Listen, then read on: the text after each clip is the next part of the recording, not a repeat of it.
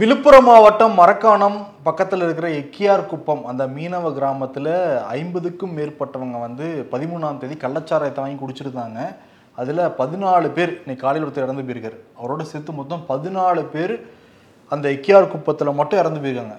செங்கல்பட்டு அஞ்சு பேர் மொத்தம் கடந்த ரெண்டு நாளாக மட்டுமே தமிழ்நாட்டில் கள்ளச்சாராயம் குடிச்சு பத்தொம்போது பேர் இறந்து போயிருக்காங்க. ஆமா இறந்து போயிருக்காங்க. நிறைய பேர் தீவிர சிகிச்சை பிரிவுல வேற இருக்காங்க. ஐம்பதுக்கும் மேற்பட்டவங்க தீவிர சிகிச்சையில் இருக்காங்க.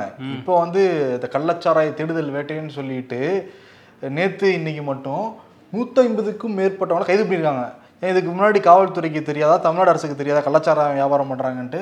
உயிரிழப்பு நடந்ததுக்கு பிறகு நடவடிக்கை எடுக்கணுமா? ஆமா நூத்தம்பது பேர் அப்ப வெளியே சுதந்திரமா கள்ளச்சாராயம் காய்ச்சிக்கிட்டு இருந்திருக்கிறாங்க. இந்த மரக்காணத்துல பல காலமா காய்ச்சிக்கிட்டு இருக்காங்களாம். அவங்கலாம் விட்டே வச்சிருந்திருக்காங்க மரக்காணத்துல மரக்காணத்துல வந்து கல்லும் காய்ச்சி விற்கிறாங்க கள்ளச்சாராயம் காய்ச்சி விற்கிறாங்க ஒரு சம்பவம் மட்டும் நான் சொல்றேன்.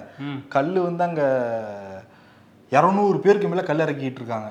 சரியா? ஒவ்வொரு வாரமும் மாமூல். ஒரு கல் வியாபாரி வந்து ஒவ்வொரு வாரமும் மாமூலா ஆயிரத்தி ஐநூறுரூவா கொடுக்கணும். அப்போ ஒரு வாரம் மட்டுமே மாமூலா ஒரு ஒன்றரை லட்ச ரூபாலேருந்து ரெண்டு லட்ச ரூபா வரைக்கும் அங்கே போகுது. அப்புறம் எப்படி பிடிப்பாங்க? அரெஸ்ட் பண்ணுவாங்க.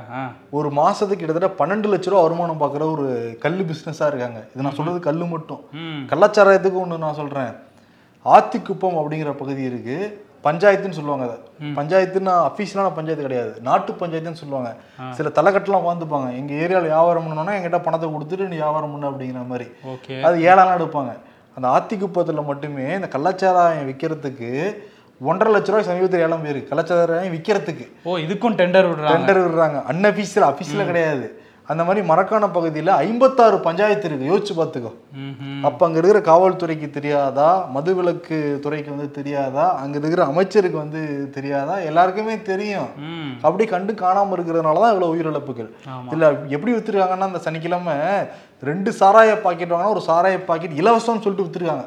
அது உரைன்னு தான் சொல்லுவாங்களாம் அதை. ஓ ஆஃபர்லாம் வேற கொடுத்து வித்தது. இன்னைக்கு இவ்வளோ உயிர் பலியும் ஏற்பட்டிருக்கு. ஆமா. அதை தாண்டி இங்கே வந்து அமைச்சர்கள்லாம் இன்னைக்கு நேரில் போய் அவங்கள அந்த சிகிச்சையில் இருக்கவங்கள பார்த்துட்டு வந்தாங்க. ஆமா. அஹ் பொன்முடி போயிருந்தார் வேற அங்கே அந்த செக்கு கொடுக்கறதுக்கு பத்து லட்ச ரூபா. பத்து லட்ச ரூபா செக்கெல்லாம் கொடுத்துருக்காங்க. அந்த ஏரியா மக்கள்லாம் சூழ்ந்துக்கிட்டாங்க அவரை. என்ன சொல்றாங்கன்னா அவர் பாட்டுக்கு வராரு அவர் பாட்டு செக் கூட அவர் போயிட்டே இருக்காரு. கள்ளச்சாராயத்தை ஒழிப்புன்னு எதுவுமே சொல்லவே இல்லை எதுவும் பேசவே கிடையாது. எதுக்கு அமைச்சர் இங்கே வரணும்? அப்படிங்கிற முற்றுகையிற மாதிரி தான் போனாங்க. அப்புறம் காவல்துறை அந்த மக்களை தடுத்து நிப்பாட்டி அமைச்சர் வந்து பத்திரமா வெளியே அனுப்பி வச்சாங்க. அங்கே போய் பேசக்கூட இல்லையா அந்த மக்கள்கிட்ட? அவர் பாட்டு வராருங்க பத்து லட்ச ரூபா செக்கை கொடுத்துட்டு போறாருங்க அப்படின்னா அப்போ என்ன அர்த்தம்? ஆமாம் மக்கள்கிட்ட பேசலை. ப்ரெஸ்ஸில் பேசும்போது என்ன சொல்கிறாருன்னா அந்த பதவி விலகணும்னு சொல்லியிருந்தார்ல எடப்பாடி. அதுக்கு அவர் கேட்குறாரு உங்கள் ஆட்சி காலத்தில் இருபது பேர் இறந்து போயிருக்காங்க ரெண்டாயிரத்தி பதினெட்டு பத்தொம்போதில் அப்போ நீங்கள் பதவி விலகினீங்களா? முன்னாள் முதலமைச்சர்கள் ஜெயலலிதா ஓ பன்னீர்செல்வம்லாம் இருந்தப்பையும் இந்த மாதிரி உயிரிழப்புகள் நடந்திருக்கு. ஐம்பது பேர்ல நடந்து போயிருக்காங்க கள்ளச்சாராயத்தை ஆமாம் இறந்து போயிருக்காங்க. அப்போல்லாம் எத்தனை முறை நீங்கள் பதவி விலகுனீங்கன்னு கேட்டவர் இன்னொரு விஷயத்தையும் சொல்லியிருக்காரு. அப்போ முன்னாள் முதல்வர்கள் அந்த ஜெயலலிதா இவங்க பீரியடில் நடந்தப்பெல்லாம் இருபத்தைந்தாயிரம் ரூபாய் நிவாரணம் கொடுத்துருக்கீங்க அப்படிங்கிறத சொல்கிறாரு இங்கே இவங்க ஏன் பத்து லட்ச ரூபா நிவாரணம் கொடுக்குறாங்கங்கிறது தான் இப்போ பெரிய ப- பிரச்சனையா மாறி இருக்கு சோசியல் மீடியால ஏப்பா நல்ல சாராயம் குடிச்சவனும் நல்ல சாராயமே கிடையாது முதல்ல இங்க. எல்லாமே சாராயம் தான் உடலுக்கு வந்து தீங்கானதான் அதுலயே எழுதிறாங்கல்ல ஆமாம் சாராயம் உடலுக்கு தீங்கானதுன்ட்டு. அவனும் சாவதான் போறான். அவன் பாரு அவனுக்கு எதுவுமே கிடையாது. கள்ளச்சாராயம் குடிச்சவனுக்கு பத்து லட்சமாங்கிறது தான் சோசியல் மீடியால முக்கியமா எதிர்க்கட்சிகள் வந்து கேட்டுக்கிட்டு இருக்காங்க சமூக வலைதளத்துல. ஆமாம் அரசுக்கு எதிராக அது கேள்வியெல்லாம் கேட்கப்பட்டுக்கிட்டு இருக்கு. செஞ்சி மஸ்தான் அப்புறம் மா சுப்பிரமணியம் இவங்கெல்லாம் நேரில் போய் பார்த்தாங்கல்ல அதே மாதிரி எதிர்க்கட்சி தலைவர் எடப்பாடி பழனிசாமியும் அந்த சிகிச்சையில் இருக்கிறவங்கள முண்டியம்பாக்கம் அந்த அரசு மருத்துவமனையில் நேராகவே போய் பார்த்துருக்காரு. பார்த்து ஆறுதல்லாம் சொல்லிட்டு வந்திருக்காரு. இந்த அமைச்சர்கள்லாம் பாக்குறாங்க ஓகே. அங்க வந்திருக்க வேண்டிய அமைச்சர் யாரு? செந்தில் பாலாஜி தானே? அவர் வரவே இல்லை அங்க. ஆமாம் அவர்கிட்ட தான் அந்த மதுவிலக்கு துறை இருக்கு. அவர் அந்த உச்சநீதிமன்ற வழக்கில் பிஸியாக இருப்பாருன்னு நினைக்கிறேன். ஆனால் அதுக்கு முன்னாடி ஏஎஸ்பி எஸ்பி மேலாம் நடவடிக்கை எடுத்திருக்காங்க பார்த்தீங்களா சஸ்பெண்ட் பண்ணி வச்சிருக்காங்க. விழுப்புரம் எஸ்பி ஸ்ரீநாதா ஏஎஸ்பி பழனி அதே மாதிரி செங்கல்பட்டு ஏஎஸ்பி இவங்க எல்லாரையுமே வந்து சஸ்பெண்ட் பண்ணி வச்சிருக்காங்க. செங்கல்பட்டு எஸ்பி பிரதீப் மட்டும் காத்திருப்பூர் பட்டியலுக்கு மாத்திருக்காங்க. ஓ. சரி இவங்க மேல நடவடிக்கை வேகமா எடுக்கிறாங்கல்ல அமைச்சர் மேல எடுக்கலாம்ல ஸ்டாலின்? ஆமா எடுக்கலாம். சரி அந்த வழக்கு என்னாச்சு? உச்சநீதிமன்றத்துல செந்தில் பாலாஜி வந்து அதிமுக பீரியட்ல போக்குவரத்துறை அமைச்சரா இருந்தாரு ஜெயலலிதா காலகட்டத்துல. அப்போ வந்து போக்குவரத்து துறையில வேலை வாங்கி தரேன்னு சொல்லி கோடிக்கணக்கில் ஊழல் பண்ணிக்கிட்டாரு நிறைய பேர் ஏமாத்திட்டாருன்னு குற்றச்சாட்டு இருந்தது. அப்போவே வந்து நீதிமன்றத்தை போய் நாட்டியிருந்தாங்க பாதிக்கப்பட்டவங்க. அமலாக்கத்துறையும் விசாரணையில் வந்து குதிச்சிருந்தாங்க. உயர்நீதிமன்றத்தில் விசாரணைக்கு வரப்போ என்ன சொல்லியிருந்தாங்கன்னா செந்தில் பாலாஜி தரப்பு இல்லை இல்லை பாதிக்கப்பட்டவங்களுக்கு பணம்லாம் கொடுத்துட்டோம். அதனால இந்த வழக்கை முடிச்சு வைக்கணுங்க உயர்நீதிமன்றம் வந்து வழக்கை முடிச்சு வச்சிருச்சு. அதான் பணம் தெரிச்சல அப்புறம் அப்படிங்கிற உயர்நீதிமன்றம் டீல் பண்ணி முடிச்சு விட்டதுனால ம். இல்ல இல்ல இது தப்ப தவறான ஒரு முன்னுதாரணம் ஆயிடலான்னு சொல்லிட்டு உச்சநீதிமன்றம் போயிருந்தாங்க. உச்சநீதிமன்றத்தில் இந்த வழக்கு நீண்ட நெடிய விசாரணைக்கு பிறகு இப்போ என்ன சொல்லிடுறோம் உச்சநீதிமன்றம்? இந்த வழக்கை மத்திய குற்றப்பிரிவு போலீசார் ஒரு சிறப்பு புலனாய்வு அமைச்சு ஆரம்பத்திலேருந்து விசாரிக்கணும். விசாரிச்சு ரெண்டு மாசத்துக்குள்ள நீங்க சொல்லணும்னு சொல்லிட்டு காலக்கெடுவும் விதிச்சிருக்காங்க. ஆமா அறிக்கையை வந்து ரெண்டு மாசத்துக்குள்ள கொடுங்கன்னு சொல்லி ஒரு தேதியெல்லாம் வேற குறிச்சிருக்காங்க. ஆமா. அவர் கொஞ்சம் டர்ல தான் இருக்காரு. என்னன்னா ஆல்ரெடி இங்க மதுவிலக்கு இதுல பதினாலு பேர் செத்து போயிட்டாங்க ஒரு குடைச்சல் இருக்கு செந்தில் பாலாஜிக்கு. இப்போ இந்த வழக்கு வேற நம்மளை திரும்பி விசாரிக்க ஆரம்பிக்கிறாங்களே அமைச்சர் பதவிக்கு ஆபத்து வந்துருமோ? அப்படின்னு கொஞ்சம் பயத்துல தான் இருக்காரு. ஆமா. இந்த அமைச்சர் பயத்துல இருந்தாருன்னா நீலகிரி அமைச்சர் ராமச்சந்திரன் இருக்காருல்ல சுற்றுலாத்துறை அமைச்சர். K. K. S. S. R. Ramachandran கிடையாது. வேற ராமச்சந்திரன். ஆமா. ஆமா. அவர் என்ன? அவர் வந்து இன்னைக்கு வந்து படுகர் தினம். அதனால அவர் டான்ஸ் ஆடி ஆப்போசிட்டர் கூட ஆடினவர் யாருன்னா அதிமுகவுடைய மாவட்ட செயலர் வினோத். ரெண்டு பேரும் சேர்ந்து படுகா டான்ஸ்லாம் ஆடிருக்காங்க. ஓ டான்ஸுக்கெலாம் ஒன்று சேர்ந்துக்குவோம்பா அப்படிங்கிற மாதிரி ஒன்றா சேர்ந்து ஆடி இருக்காங்க. ஆமா. ஆமா இன்னொரு பக்கம் வந்து தேர்தல் ஆணையம் வந்து எடப்பாடிக்கு அங்கீகாரம் கொடுத்துருந்துச்சுல்ல அவர் தான் பொதுச் செயலாளர் அப்படின்னு சொல்லிட்டு இப்போ அந்த சட்ட விதிகள்லாம் மாற்றணும்னு சொல்லி கேட்டிருந்தார்ல அதை வந்து அவங்களோட இணையதளத்திலே வெளியிட்டுட்டாங்க. அதனால கொஞ்சம் ஹாப்பியாக இருக்காரு மனுஷன். ஓகே நம்மளை அங்கீகரிச்சிட்டாங்க இனிமேல் நம்ம தான் பொதுச் செயலாளர் அப்படிங்கிறது.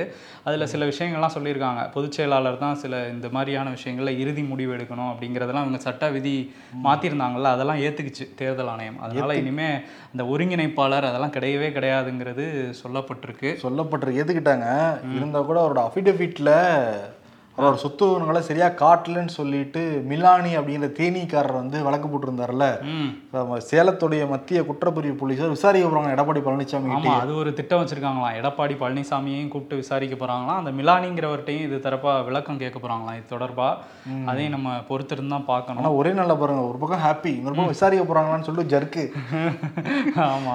முன்னாடியெல்லாம் நைட்ல தான் பெண்கள் வந்து நகையை அணிஞ்சு ரோட்ல நடமாட முடியாதுன்னு சொல்லுவாங்க. பட் தமிழ்நாட்டில் இப்போ பகலே நடமாட முடியாத சூழல் ஏற்பட்டுருச்சோ அப்படின்னு எண்ணம் பெண்களுக்கு இல்லாமல் இல்லை. ஏன்னா கோவையில் ஒரு இப்படி ஒரு சம்பவம் வந்து நடந்திருக்கு நேற்று காலையில். பீலமேடு பகுதியைச் சேர்ந்தவங்க கௌசல்யா. இவங்களுக்கு டெய்லியும் வாக்கிங் போகிற ஒரு பழக்கம் இருக்குது அவங்க ஹஸ்பண்ட் ராஜ்குமார் கூட தான் வாக்கிங் போவாங்களாம். நேத்துன்னு பார்த்து கௌசல்யா மட்டும் வாக்கிங் வந்திருக்காங்க. ஹஸ்பண்ட் ஏதோ வேலை ராஜ்குமார் ஏதோ வேலை இருந்தனால அவர் வரவே இல்லை. வாக்கிங் போயிட்டு இருக்கிறதா ஒரு மர்ம கும்பல் நோட்டம் விட்டுருக்கு. அவங்க வாக்கிங் போயிட்டு இருக்கிறப்பயே காரில் காரில் டிரைவர் சீட்டு பக்கத்து சீட்டு இருப்பாவுல அப்படியே அந்த இது வழியாக ஜன்னல் வழியாக எட்டி பார்த்து கௌசல்யா போயிட்டு இருக்கப்ப கரெக்டாக அவங்களுடைய செயினை பிடிச்சி அத்துருக்காங்க. நல்ல வேளை ரெண்டு செயின் கிட்டேயும் பிடிச்சிக்கிட்டதுனால செயின் பறி போகலை. ஆனால் அந்த காரில் கார் வேகத்துக்கு இழுக்கப்பட்டதுனால கௌசல்யா அப்படி ரோட்டில் குப்புற விழுந்திருக்காங்க. பயங்கரமாக வந்து அடிபட்டிருக்கு. அப்புறம் வந்து சிங்காநல்லூர் காவல்துறையில் புகார் கொடுத்துட்டு விசாரிக்கிறப்ப ரெண்டு பேரை பிடிச்சிருக்காங்க இப்போ. அபிஷேக் குமார் சக்திவேல் அப்படி ரெண்டு பேரும் அரெஸ்ட் பண்ணியிருக்காங்க. ஓகே பகல்லையே ஆமா பைக்ல- திருடர்கள்லாம் கொஞ்சம் அப்கிரேட் ஆயிட்டாங்க போல தான் தெரியுது பைக்கில் தான் நம்ம நிறைய செயின் பறிப்பு சம்பவங்கள் பார்த்துருக்கோம். இப்போ கார்லேயும் நடந்திருக்கு. ஒரு பயம் இல்லாமல் தான் செயல்பட்டுக்கிட்டு இருக்கிறாங்க இந்த மாதிரியான செயின் ஸ்நாச்சஸ்லாம் ஏன்னா அந்த ரவுடிகளுக்கு பயமே இல்லாம போயிடுச்சு காவல்துறை மேல. ம் ஆமாம் இதுவாது அந்த இடத்துல காவல்துறை இல்லை. அந்த இடத்துல பயந்துருக்காங்க. காவல்துறைக்கு முன்னாடியே பயம் இல்லாமல் சில விஷயங்களை வந்து பண்ணிட்டு இருக்காங்க மதுரையில் உள்ள அந்த மாவட்ட நீதிமன்றங்கள்லாம் இருக்குல்ல அதில் விசாரணை கைதிகளை கூட்டிகிட்டு போவாங்கல்ல அந்த டைமில் அவங்க ஜாலியாக அப்படியே சிரிக்கிறது போலீஸ் துப்பாக்கி வச்சுட்டு இருக்கும்போது அவங்களுக்கு முன்னாடியே கெத்தாக இது பண்ணுறதெல்லாம் வீடியோவாக எடுத்து அதை ரீல்ஸாக போட்டுட்டு இருக்காங்க அந்த வீடியோ எடுத்த நபர் யாருன்னு தெரில அந்த ரவுடிகளோட தொடர்புடையவரா யாருன்னு தெரில அதை போலீஸ் வந்து இப்போ விசாரிச்சுட்டு இருக்காங்க நம்ம முன்னாடியே இப்படிலாம் பண்ணுறாங்களேன்ட்டு இப்போ தான் விசாரிக்க ஆரம்பிச்சிருக்காங்க அந்த வீடியோ பார்க்குற பகீர்னு இருக்கு. அவனே ஒரு அக்யூஸ்டு போலீஸ் கூட்டு போயிட்டு இருக்காப்புல அப்படியே ஏதோ வந்து ராஜமரியாதை கூட்டிட்டு போற மாதிரி அந்த பாடி லாங்குவேஜ் என்ன நடந்து போறது கோர்ட்டு அந்த வளாகத்துக்குள்ளேயே அப்படியே நின்றுட்டு சிரிச்சு ஜாலியா பேசிட்டு இருக்கிறது. போலீஸ் பக்கத்துல அவர் ஐயோ பாவங்கிற மாதிரி நின்றுட்டு இருக்காரு. அதுக்கப்புறம் அந்த வாகனத்துல கூட்டிட்டு போவாங்கல்ல போலீஸ் வேன் அதுலலாம் கூட உள்ள உட்காந்துருக்கிறதுலாம் கூட வீடியோ எடுத்திருக்காங்க. வீடியோ எடுத்து ஒரு மாஸ் பிஜிஎம் போட்டு அக்யூஸ்டுக்கு அவ்வளவு தூரம் சோசியல் மீடியால ஷேர் பண்ற அளவுக்கு ரவுடிகளுடைய இது செயல்பாடுலாம் அப்படிதான் வந்து இருக்கு. ஏன்னா போலீஸோட செயல்பாடு எப்படி நம்ம பார்க்கணும்ல அம்பத்தூர்ல சிறப்பு உதவி ஆய்வாளரா இருக்கவர் தான் ஸ்ரீவாஸ் அப்படிங்கிற நபரு. இவர் வந்து புழல் பக்கத்துல ஒரு இடம் வாங்கியிருக்காரு. இடம் வாங்கினதுக்கு சரியா பணமும் கொடுக்கல போல இருக்கு. கடன் வாங்கிருக்காரு சதீஷ்ங்கிற நபர்கிட்ட. கடனை திருப்பி கேட்டுருக்காரு அஞ்சு லட்ச ரூபாய. கடன் வாங்கியிருந்தாரா? போலீஸ் சிறப்பு எஸ்ஐ வந்து கடன் வாங்கியிருந்தாரு. கடன் கொடுத்தவர் திருப்பி கேட்டிருக்காரு. திருப்பி என்கிட்ட நீ கடன் கேப்பிய கொடுத்த படத்தை திருப்பி கேட்பியான்னு சொல்லிட்டு அஞ்சாறு ரவுடியில் கூட்டிட்டு போய் கடத்து கடையை அடைச்சு உடைச்சிருக்காரு போலீஸ் சிறப்பு போலீஸ். ஓ சிறப்பு போலீஸ் வந்து சிறப்பான சம்பவங்கள்லாம் பண்ணியிருக்காரு. ஆனா இப்ப அவ- கடன்லாம் வாங்குறாங்களா என்ன போலீஸ்? நீ கொடு அவ்வளவுதான். மிரட்டி தானே வாங்கிட்டு இருக்காங்க. மிரட்டி தான் வாங்குறாங்க. சில பேர் பெரிய அமௌண்ட் இல்ல. அஞ்சு லட்ச ரூபா இப்படி மிரட்டி வாங்கும்போது கடன் சொல்றது அப்புறம் இந்த மாதிரி மிரட்டுறது இதுதான் போயிட்டு இருக்குல்ல. ரவுடிகளை கூட்டிட்டு போய் போலீஸ் அட்டகாசம் பண்ணுச்சுன்னா போலீஸ் மேல எப்படி மக்களுக்கு ஒரு மரியாதை இருக்கும் பயம் இருக்கும். ஆமா இந்த பழைய படங்கள்லாம் பார்க்கும்போது கிளைமேக்ஸ்ல வந்து எல்லாம் முடிஞ்சிடும் அதுக்கப்புறம் வந்து சுடுவாங்கல்ல அது மாதிரி ஒரு சம்பவம் பண்ணியிருக்காங்க. சென்னையில் வந்து அந்த கொல்கட்டா சென்னை மேட்ச் நடந்ததுல சேப்பாக்கத்தில். அந்த மேட்ச் எல்லாம் முடிஞ்சு ரெண்டு நாள் ஆயிருச்சு. இப்போ ஒரு இருபத்தி ரெண்டு பேரை அரெஸ்ட் பண்ணியிருக்காங்க. எதுக்குன்னா அன்னைக்கு வந்து பிளாக்ல டிக்கெட் வித்தாங்களாம். அன்னைக்கே பிடிச்சிருக்கணும். கொஞ்சம் பிஸியாக இருந்துட்டாங்க இருபத்தி. ரெண்டு பேர் தானே சொன்னேன். இது வெறும் இருபத்தி ரெண்டு பேர் மட்டும் தானே பிளாக்ல வித்தாங்களா? சென்னை சிட்டிக்கே தெரியும் அது எவ்வளவு பேர் பிளாக்ல வித்தாங்கிறது ஆமா. ஒரு டிக்கெட் கூசாம எட்டாயிரம் ரூபாய்க்கு வித்துக்கிட்டு இருந்தாங்க. அதோட ஒரிஜினல் ரேட் எழுநூத்தொம்பது ரூபா. எட்டாயிரம் ரூபா ஒன்பதாயிரம் வித்துக்கிட்டு இருந்தாங்க. அதையும் வாங்குறது ஒரு கூட்டம் கூஞ்சிட்டு இருந்தது. ஓ அப்படியா? நீங்க எதுவும் விசாரிச்சீங்களா? எட்டாயிரம் ரூபான்றீங்களே. இல்லப்பா தகவல் வருதா இல்லையா? ஓ. அன்னைக்கு நம்ம ஒரு சூப் பண்ணியிருந்தோம்ல நமக்கே நிறைய பேர் சொல்லியிருந்தாங்க. ஓ அதுல கமெண்ட்ஸ்ல எல்லாம் சொல்லியிருந்தாங்கல்ல? கமெண்ட்ஸ்ல சொல்லல நம்ம இம்பர்ஃபெக்ஷன் மொபைலே நிறைய பேர் போட்டோ எடுத்து அனுப்பிச்சுட்டு இருந்தாங்க ஓகே ஓகே. அப்படிதான் இருக்கு இங்க. ஆமா. லாட்டரி வியாபாரி மார்ட்டின் கோவையை சேர்ந்தவர். லாட்டரினாலே டக்குன்னு மார்ட்டின் ஞாபகம் நிறைய பேருக்கு வரும். ஏன்னா அந்த அளவுக்கு ஒரு பெரிய பணம் பலம் படைச்சவர் தான் அவரு. ரெண்டாயிரத்தி பத்தொன்பதுல ஒரு வீட்டில் அலுவலகத்தில் சுதா நடந்தப்ப கிட்டத்தட்ட கணக்கில் வராமல் தொள்ளாயிரத்தி பத்து கோடி எடுத்ததா தகவல்லாம் வெளியாச்சு. இப்போ கடந்த வாரமும் வந்து அமலாக்கத்துறை சோதனை பண்ணியிருக்காங்க. சோதனை பண்ணதில் நானூற்றி ஐம்பத்தேழு கோடி சட்டவிரோதமாக இருந்திருக்கு அவங்களுடைய வங்கி அக்கௌண்ட்டில் ஒரு நூற்றி ஐம்பத்தேழு கோடி. அதே மாதிரி ஒரு முந்நூறு கோடிக்கு வந்து இடமா வாங்கி போட்டிருக்காங்க பல இடங்கள்ல. ரியல் எஸ்டேட் பண்ணுறதுக்கா என்னன்னு தெரியல. ம்ஹும். இது எல்லாத்தையும் முடக்கி வச்சிருக்காங்க. ஓகே முந்நூறு கோடின்னீங்கல்ல இப்போ சமீபத்தில் தான் லைக்கா வந்து அந்த பொன்னியின் செல்வன் ரிலீஸ் பண்ணாங்க. பண்ணிட்டு எங்களுக்கு முந்நூறு கோடி கலெக்ஷன் அப்படின்லாம் போட்டுட்டு இருந்தாங்களா? போட்டதும் இப்போ அமலாக்கத்துறை இன்னைக்கு அங்கேயும் ரைடு வந்திருக்காங்க. ஓ கலெக்ஷனா என்னன்னு பார்ப்போன்ட்டு வந்திருக்காங்க PS one five hundred crores தான் கலெக்ட் ஆச்சு. அப்போ போலையே அப்போ போகல. கோடிக்கே வந்து வந்திருக்காங்க. எப்படி இந்த படம் முந்நூறு கோடிக்கு வந்துட்டாங்களா என்னன்னு தெரில வந்து என்ன பண்ணியிருக்காங்க சோதனை பண்ணியிருக்காங்க சட்டவிரோத பண பரிவர்த்தனை அப்படின்னு புகார் வந்துச்சான் அதன் அடிப்படையில் தான் வந்து சென்னையில் ஒரு எட்டு இடங்களில் வந்து சோதனை நடந்துட்டு இருக்கான் அஹ் இதுல வந்து அந்த பொன்னியின் செல்வன் படத்தை வந்து ரெட் ஜெயின் தான் வந்து டிஸ்ட்ரிபியூட் பண்ணியிருந்தாங்க. ஸோ ஆளும் தரப்புக்கு ஏதாவது செக் வைக்கிறதுக்கு ஃபைல்ஸ் கிடைக்குதா அப்படிங்கிறதையும் பார்க்குறதாவும் சொல்கிறாங்க பேசிக்கிறாங்க. தகவல் வந்தால் தான் தெரியும். இந்த ஜென்ரேஷனுக்கு என்னதான் ஆச்சு அப்படிங்கிற கேள்வி தான் எழுது இந்த மாதிரி செய்திகள்லாம் வந்து படிக்கிறப்ப டக்கு டக்குன்னு ரொம்ப சென்சிட்டிவாக இருக்காங்க. டக்கு டக்குன்னு விபரீத முடிவுகள்லாம் வந்து எடுத்துடுறாங்க. மதுரையில் வந்து அறந்தாங்கி கிராமத்தில் வீரபத்ரன் அப்படிங்கிற மாணவன் ப்ளஸ் டூ படிச்சுக்கிட்டு இருந்திருக்காரு. அவர் வந்து ஒரு பொண்ணை காதலிச்சிருக்காரு. அந்த பொண்ணை கூட்டிகிட்டு போய் வீட்டில் காமிச்சிருக்காரு. அவங்க அம்மாட்ட காமிச்சிருக்காரு. இந்த பொண்ணை தான் நான் வந்து கல்யாணம் பண்ணிக்க போகிறேன் அப்படின்னு. அவன் படிப்பா பார்த்துக்கலாம்ப்பாங்கிற மாதிரி தான் சொல்லியிருப்பாங்க போல தெரியுது. உடனே கல்யாணம் பண்ணி வைக்க மாட்டேங்களான்னு சொல்லிட்டு சூசைட் பண்ணிட்டான். அந்த வீரபத்ரன். உடனே அந்த காதலி அந்த பெண் சூசைட் பண்ணிச்சு அவங்க வீட்டில் சின்ன சின்ன கண்டிப்புகளையே வந்து தாங்கிக் கொள்ள முடியாத ஒரு ஜென்ரேஷனாக இவங்க மாறிக்கிட்டு இருக்காங்க அப்படின்னு தான் தோணுது. ஏன்னா இன்னொரு விஷயம் இருக்குது திருவள்ளூர் மாவட்டத்தில் திருவாலங்காடுன்னு ஒரு ஊர் இருக்குது அந்த ஊரில் உள்ள ஒரு தனியார் வேளாண் கல்லூரியில் வந்து பிஎஸ்சி படிச்சிட்டு இருந்தார் திலீப் அப்படிங்கிற மாணவர். அவர் திடீர்னு ஹாஸ்டல் ரூமில் வந்து சூசைட் பண்ணியிருக்காரு. தூக்கிட்டு தற்கொலை பண்ணியிருக்காரு. என்ன அப்படின்னு விசாரிக்கும் போது அவருக்கு இந்த கோர்ஸ் பிடிக்கலையாம் அவருக்கு அந்த படிக்கிறதுக்கு பெற்றோரோட வற்புறுத்தலின் பேரில் தான் வந்தாராம். அதை எடுத்து அவங்க பேரண்ட்ஸ் கிட்ட சொல்லியிருக்கலாம். ஆனால் வந்து அவசரப்பட்டு அவரும் வந்து தற்கொலை பண்ணியிருக்காரு. இதுக்கு இல்லாம கோர்ஸ் பிடிக்கலன்னு சூசைட் பண்ணுவாங்க. அதே மாதிரி தான் குடுவாஞ்சேரியில் ஒரு பையன் நேத்து. ம். ப்ரைவேட் காலேஜில் வந்து படிச்சுட்டு இருந்திருக்கான். தனியாக வீடு தங்கியிருப்பான் போல இருக்கு. இதுவும் நண்பர்கள் கூட வாக்குவாதம் நடந்திருக்கு. உடனே ஏழாவது மாடியிலேருந்து கீழே உதிச்சு இறந்து போயிருக்கான் அந்த பையன். இது வந்து நேற்று நடந்த சம்பவம் மட்டும் தான் நானும் வரும்னு வந்து சொல்லியிருக்கோம். ரொம்ப ரொம்ப சென்சிட்டிவாக இருக்காங்க. நிச்சயம் அரசாங்கமும் அதை அட்ரஸ் பண்ணணும். கண்டிப்பாக அதே மாதிரி பெற்றோர்களும் வந்து ரொம்ப கவனமாக பார்த்துக்கணும். தோல்வி மனப்பான்மையே கிடையாது. கொஞ்சம் கூட சகிப்புத்தன்மை இல்லாத ஒரு தலைமுறை தான் வளர்றாங்களோங்கிற எண்ணம் வந்து பதவியேற்பு உண்டாகுது. எதையுமே இந்த மாதிரி நம்ம தற்கொலை செய்திகள்லாம் சொல்லவே மாட்டோம். ரொம்ப நிறைய நடக்குது. ஆமாம் ஒரே நாளில் இத்தனை செய்திகள் அதுவும் பெரிய விஷயங்கள் இல்லாத போதே இந்த மாதிரி டக்குன்னு முடிவு எடுக்கிறாங்க கண்டிப்பாக அரசாங்கம் சார்பிலையும் இதில் ஏதாவது நடவடிக்கை எடுத்து தான் ஆகணும். கர்நாடகாவில் தேர்தல் முடிஞ்சாலும் முதல்வர் யாருங்கிறதுல இப்போ வரையும் ஒரு குழப்பம் நீடிச்சுக்கிட்டு தான் இருக்குது ஆனால் நம்ம ஷோ பப்ளிஷ் ஆகுற டைமில் சிஎம் அனௌன்ஸ் பண்ணுறதுக்கான வாய்ப்பு இருக்குன்னு சொல்கிறாங்க சித்தராமையா தான் அப்படின்னு வந்து டெல்லி மேலிடம் வந்து செலக்ட் பண்ணி வச்சுருக்காங்களாம். அவருமே வந்து எழுபத்தஞ்சு வயசாயிடுச்சு. இதுக்கப்புறம் இதுதான் என்னோட லாஸ்ட் டேர்ம் அப்படிங்கிற மாதிரிலாம் சொல்லியிருக்காராம். அதனால் அவருக்கு தான் கொடுப்பாங்க. எம்எல்ஏ ஆதரவும் இருக்குது அதே போல் அந்த டிகே சிவகுமார் மேலே நிறைய ஏகப்பட்ட வழக்குகள் இருக்கிறதுனால அவர் மேலே கை வைக்க வாய்ப்பு இருக்குது சிபிஐயோ அமலாக்கத்துறையோ யாராவது வந்து கை வைப்பாங்க. அதனால சித்தராமையா இருக்க தான் சேஃப்னு நினைக்கிறாங்களாம் காங்கிரஸ் தலைமை. அதனால் அவர் தான் வருவாங்க சொல்கிறாங்க இருந்தால் கூட நேற்று வந்து டிகே சிவகுமார் வந்து டெல்லி போகிறதா இருந்துச்சு. ஆனால் வந்து அவர் கடைசி நேரத்தில் அந்த ட்ரிப்பை கேன்சல் பண்ணிட்டாரு. வைத்த வலின்னு சொல்லியிருக்கு. வைத்த வலி அப்படின்னு சொன்னார். இருந்தால் கூட அவர் ஒரு அதிருப்தியில் இருக்க மாதிரி தான் இருந்துச்சு அவரோட ஃபேஷியல் எக்ஸ்பிரஷன்லாம் இருந்தால் அவ ஆனால் இப்போ என்ன சொல்கிறாரு அவர்னா கட்சி தான் எனக்கு கடவுள். அதனால த அங்கே தலைமை முடிவு பண்ணுறதை நான் ஏற்றுக்குவேன் நான் வந்து முதுகில் குத்த மாட்டேன் யாரையும் மிரட்ட மாட்டேன். எம்எல்ஏக்களை பிளவு ஏற்படுத்த மாட்டேன் அப்படிங்கிற இதெல்லாம் வந்து ஓப்பனாகவே சொல்லியிருக்காரு. சித்தராமையாவுக்கு வாழ்த்துக்களும் சொல்லியிருக்காரு. அங்கேயே முடிஞ்சு போச்சு பிரச்சனை. ஆமாம் அதனால சித்தராமையா தான் அப்படிங்கிற மாதிரி ஆயிடுச்சு. ஆனா பிரியா காந்தி கூப்பிட்டுருக்காங்க. டெல்லிக்கு வாங்க. டெல்லிக்கு வாங்க. ஏன் கோச்சில் அங்க இருக்கீங்க? வாங்க. நம்ம எல்லாரும் ஒரே ஒரு ஒண்ணா இருப்போம் ஒன்னே குடும்பமா இருப்போம். ரெண்டாயிரத்தி இருபதுல நம்ம ஆட்சி அமைப்போம் அப்படின்ற மாதிரி சொல்லியிருப்பாங்க நிச்சயமா பிரியா காந்தி சிவகுமார்கிட்ட ரெண்டாயிரத்தி இருபத்தி நாலுலையா?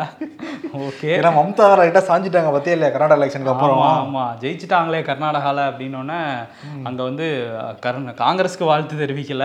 கர்நாடக மக்களுக்கு வாழ்த்துக்கள் பாஜகவை வீட்டுக்கு அனுப்புனதுக்காக அப்படின்னு சொல்லிட்டு என்ன சொல்லியிருக்காங்கன்னா காங்கிரஸ்க்கு நாங்க ஆதரவு தர தயாரா தான் இருக்கோம். அவங்க பலமா இருக்க இடத்துல மட்டும் ஆதரவு தர்றோம் அப்படின்னு வந்து சொல்லியிருக்காங்க. அதே நேரத்துல பிராந்திய கட்சிகள் அந்த ரீஜனல் பார்ட்டிஸ் வந்து ஸ்ட்ராங்கா இருக்காங்கல்ல அந்த இடங்கள்ல காங்கிரஸும் சீட்டை விட்டு கொடுக்கணும். நாங்க தான் அதிக இடத்துல நிப்போன்னு வந்து அடம் பிடிக்க கூடாது அப்படின்னும் சொல்லியிருக்காங்க. அதான் ரெண்டாயிரத்தி இருபத்தி நாலு ஆதரவு கொடுக்குறேன். பட் கூட்டணி வந்தீங்கன்னா எங்களுக்கு அதிகமான இடம் கொடுக்கணும் திரிணாமுல் காங்கிரஸ்க்கு. நீங்க கம்மியான இடங்கள்ல நில்லுங்கன்னு இன்டெரக்டா சொல்றாங்க போல இருக்கு மம்தா. சொல்றாங்க. அவங்க சொல்றதுல ஒரு விஷயம் என்னன்னா ஸ்ட்ராங்கான இடத்துல மட்டும் நீங்க நில்லுங்கன்னு சொல்லியிருக்காங்க.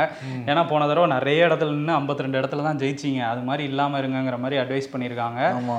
இன்னொரு பக்கம் பாத்தீங்களா காங்கிரஸ்ல இவங்க மம்தா கூட காங்கிரஸ் சேர்த்துக்குவாங்க. ஆனா காங்கிரஸ்குள்ளே ரெண்டு பேர் நாங்க சேர்த்துக்க சேர்ந்துக்க மாட்டோம்னு சொல்லிட்டு இருக்காங்க. அசோக் கெலாட்டு சச்சின் பைலட்டுக்கும் நடக்கிற சண்டையை சொல்லிட்டேன்னு நினைக்கிறேன். ராஜஸ்தான்ல இந்த வருஷம் எலெக்ஷன் தான் நடக்க போகுது.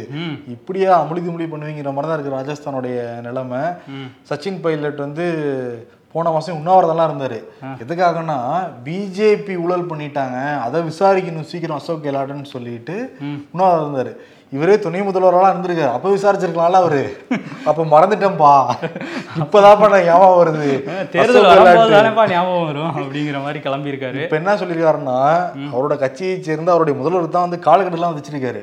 இந்த மாசம் எண்டு வரைக்கும் டைம் அசோக் கெலாட்டுக்கு. ஓகே. அதுக்குள்ளார பிஜேபி ஆட்சி செஞ்சப்போ ஊழல்லாம் உடனே எடுத்து விசாரிக்கணும். விசாரிக்கணும் இல்லைன்னா நான் பிஜேபியில் போய் சேர்ந்துருவேன் அப்படின்ட்டு இருக்காரா இல்லாட்டி இங்க நடக்கிறதே வேற ஆமா அப்படின்ட்டு. ஏன்னா அஞ்சு வாரம் அஞ்சு நாள் நடைபயணம்லாம் மேற்கொண்டாருல கடந்த வாரம். ஆமா. இப்ப கெடுத்து வச்சிருக்காரு அப்பயுமே அசோக் கெலாட்டு பாத்துக்கலாங்கிற மாதிரி இருக்காரு போல இருக்கு. ஆமா அவர் இருக்காரு. அதே மாதிரி இந்த வருஷம் தேர்தல் நடக்கிற இன்னொரு மாநிலமான சத்தீஸ்கர் அங்க வந்து இப்போ வந்து ஒரு பிரச்சனை கிளம்பியிருக்கு. என்னன்னா ரெண்டாயிரம் கோடி மது விற்பனையில வந்து காங்கிரஸ் அரசு வந்து ஊழல் பண்ணியிருக்கு அப்படின்னு சொல்லி தொடர்ச்சியா பாஜக குற்றம் சாட்டிக்கிட்டே இருந்தாங்க. அதுல வந்து இப்போ அமலாக்கத்துறை விசாரணையும் பண்ணிட்டு இருக்காங்க இதுக்கிடையில என்ன ஆயிடுச்சுன்னா காங்கிரஸ்ல இருந்து என்ன சொல்றாங்கன்னா இந்த வருஷம் தேர்தல் வருது. அதனால தான் இவங்க மே எங்க மேல அதிருப்தியும் இல்லை. நாங்க தான் திரும்ப ஜெயிப்போம்னு தெரிஞ்சுக்கிட்டு தான் இந்த நேரத்துல இந்த வழக்கை வந்து பண்றாங்க அப்படின்லாம் குற்றச்சாட்டு வைக்கிறாங்க பிஜேபி மேல. இன்னொரு விஷயம் இன்னொரு குற்றச்சாட்டையும் வச்சிருக்காங்க. ரெண்டாயிரத்தி பதிமூணுல இருந்து ரெண்டாயிரத்தி பதினெட்டு வரையும் பாஜக கவர்மெண்ட் தான் இருந்துச்சு இங்க சத்தீஸ்கர்ல. அப்போ வந்து நிறைய ஊழல் பண்ணியிருக்காங்க. அதுல நாலாயிரத்தி நானூறு கோடி வந்து அரசுக்கு லாஸ் ஆயிருக்கு அப்படிங்கிறத சொல்லியிருக்காங்க. காங்கிரஸ் சொல்லியிருக்கு. ஆனா இப்பதான் சொல்றாங்க அதை. ரெண்டாயிரத்தி பதிமூணுல இருந்து பதினெட்டு வரையும் நடந்ததை. ஏன் ஏன் அதுக்கு முன்னாடி சொல்லலங்கிறது தெரியல நான் அமலாக்கத்துறை பாரு கரெக்டா எலெக்ஷன் நடக்குது சில மாதம் முன்னாடி கரெக்டா தும்புவாங்க அவங்க. தொங்குவாங்க இப்போ தும்புனா தான் கரெக்டா இருக்குங்கிற மாதிரி இருக்கும் அவங்க நடவடிக்கை. அப்படிதான் இருக்கு. அமலாக்கத்துறை சொன்- பத்தி சொன்னீங்கல்ல சிபிஐல ஒரு விஷயம் நடந்திருக்கு. பிரவீன் சூட் அப்படிங்கிறவர் தான் வந்து கர்நாடகால இவ்வளவு நாளா டிஜிபியா இருந்தாரு. அவரை வந்து இப்ப சிபிஐயோட டைரக்டரா நியமிச்சிருக்கு மத்திய அரசு. இவர் வந்து கொஞ்ச நாளைக்கு முன்னாடி டி கே சிவகுமார் இருக்கார்ல அவர் என்ன சொல்லியிருந்தாருன்னா இந்த டிஜிபி பிரவீன் வந்து பிஜேபிக்கு சப்போர்ட்டாவே நடந்துட்டு இருக்காரு காங்கிரஸ் ஆட்கள் மேலாம் பார்த்து பார்த்து வழக்கு போட்டுட்டு இருக்காரு பொய் வழக்கா? அப்படின்னு சொல்லி குற்றம் சாட்டியிருந்தாரு. இப்போ அவர் வந்து சிபிஐ டைரக்டரா வந்து நியமிக்கப்பட்டிருக்கிறார். ஓகே அவர் நடுநிலையா செயல்படுவார்னு நம்ம நம்புவோம். சிவகுமார் சொல்றதால நம்பாம விட்டுருவோம் நம்ம. சரி இன்னொரு பிரச்சனைக்கு வரும். இந்த ரஷ்யா உக்ரைன் போர் தான். கடந்த நானூற்றம்பது நாட்கள் மேலே நடந்து நடந்துக்கிட்டு இருக்கு. இப்போ வந்து ஜெலன்சி இருக்காருல்ல உக்ரைனோட அதிபர். அவர் வந்து பிரான்ஸுக்கு போயிருக்காரு. மக்களும் உதவி பண்ணுறதா சொல்லியிருக்காங்க. அதே மாதிரி யூகேவுடைய பிரைம் மினிஸ்டர் ரிசிஷனுக்கு உதவி பண்ணுறதா வாக்குறுதிலாம் கொடுத்துருக்காரு. நிறைய ராணுவ தளவாடங்கள் ஃபியூல்லாம் வந்து கொடுக்க போகிறாங்களாம் அப்போ இப்போதைக்கு போர் முடியாது அப்படிங்கிறது தான் இதெல்லாம் சொல்லுது இந்த செய்திலாம். இன்னொரு பக்கம் அந்த துருக்கி நேத்தே சொல்லியிருந்தோம்ல அதிபர் தேர்தல் நடக்குது அப்படின்ட்டு. அந்த அதிபர் தேர்தல் முடிவுகளில் என்ன ஆயிடுச்சுன்னா யாருக்காவது ஐம்பது சதவீதத்துக்கு மேலே வாக்கு கிடச்சிருக்கணும். அப்போ தான் அவங்க ஜெயிச்சதாக அறிவிப்பாங்க. அந்த எர்டோகன் அவர் தான் இப்போ அதிபராக இருக்கார். அவருக்கு நாற்பத்தொம்போது சதவீத வாக்குகள் தான் கிடச்சிருக்கு. அவரை எதிர்த்து நின்ன கெமல் அப்படிங்கிறவருக்கு நாற்பத்தி மூணு சதவீதங்கள். இதர கட்சிகள் மீதி வாக்குகளை வாங்கிட்டாங்க. அதனால் இப்போ செகண்ட் ரவுண்டு போக போகிறாங்க இவங்க ரெண்டு பேரும் நேரடியாக மோதுவாங்க அப்படின்னு சொல்கிறாங்க அதில் யார் ஐம்பது சதவீதத்துக்கு மேலே வாங்குறாங்களோ அவங்க தான் துருக்கியோட அதிபராக இருப்பாங்க.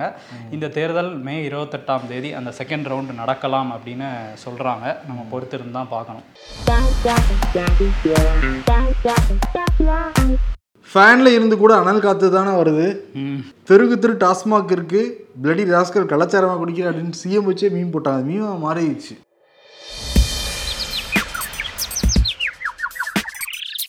பாஜகவின் அறுபத்தாறு சீட்டில் பாதிக்கு மேல் வென்று கொடுத்தவர் அண்ணாமலை. அப்படின்னு பிஜேபிக்காரங்களாம் சொல்லிட்டு இருக்காங்க. அதுக்கு வந்து அத்தனை ரோட் ஷோ நடத்தியும் அண்ணாமலை வென்று கொடுத்த அளவிற்கு கூட வென்று தர முடியவில்லையோ? மோடியினால் அப்படின்னு கேட்குறாங்க யூடியூப். தினமும் என்கிட்ட வந்து நாலு பாட்டு கேட்காம தூங்க மாட்டியப்பா. இப்போ ஏன்பா வர்றதே இல்லை? நீ போடுற ஆட்ஸை தாங்குற அளவுக்கு உடம்புல தெம்பு இல்லப்பா.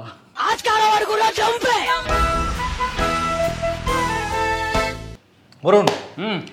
விருது நானே கொடுத்துருவா இல்லை உன் ஃப்ரெண்டை கூப்பிட்டுமா? இல்லை ஃப்ரெண்டே கூப்பிடுங்க வருவாங்களா இன்னைக்கு? கூப்பிட்டு பாரு வந்தாங்கன்னா வரட்டும். நீங்கள் தான் பேக் பண்ணி அப்படியே கம்ப்யூட்டருக்குள்ளே அடைச்சிட்டீங்க திரும்ப. நான் பேக் பண்ணிலாம் வந்து அவன் அடைக்கலப்பா. நம்ம நண்பர்கள் வேற நிறைய பேரை சஜஸ்ட் பண்ணியிருக்காங்க ஒரு பேர் தெரிஞ்சிருக்கணுமா இல்லையா? ஒரு நல்ல நாள் பார்த்து பேரை வச்சுக்கிட்டு கூட்டிட்டு வருவோம். ஓ இது சரி. நானே விருது கொடுத்துட்றேன். கொடுத்துருங்க கொடுத்துருங்க. யாருக்கு வருதுன்னா செந்தில் பாலாஜிக்கு. ஏன்னா ஒரு பக்கம் கள்ளச்சாராயத்தில் இவ்வளோ மரணம் அவரோட துறைக்கில தான் வருது இது. ம். எல்லாரும் அவரை பார்க்குறாங்க. அதே சமயத்தில் அவர் மேலேயும் உச்சநீதிமன்றம் பார்த்துருக்கு. ஆமாம் உச்சநீதிமன்றம் வந்து காலக்கெடுவெல்லாம் வி விதிச்சிருக்கு. ஆமாம் அதனால் அவருக்கு வந்து குறுகுருன்னு பார்க்குறீங்களே விருது வந்து கொடுத்துடலாம். ம். குறுகுருன்னு எல்லாரும் என்னை பார்க்குறாங்களே திடீர்னு. அலர்ட் ஆகிக்கணுமே அப்படிங்கிற மாதிரி தான் இருக்காரு இப்போ. ஆமாம் சிறப்பு நன்றி வணக்கம். நன்றி.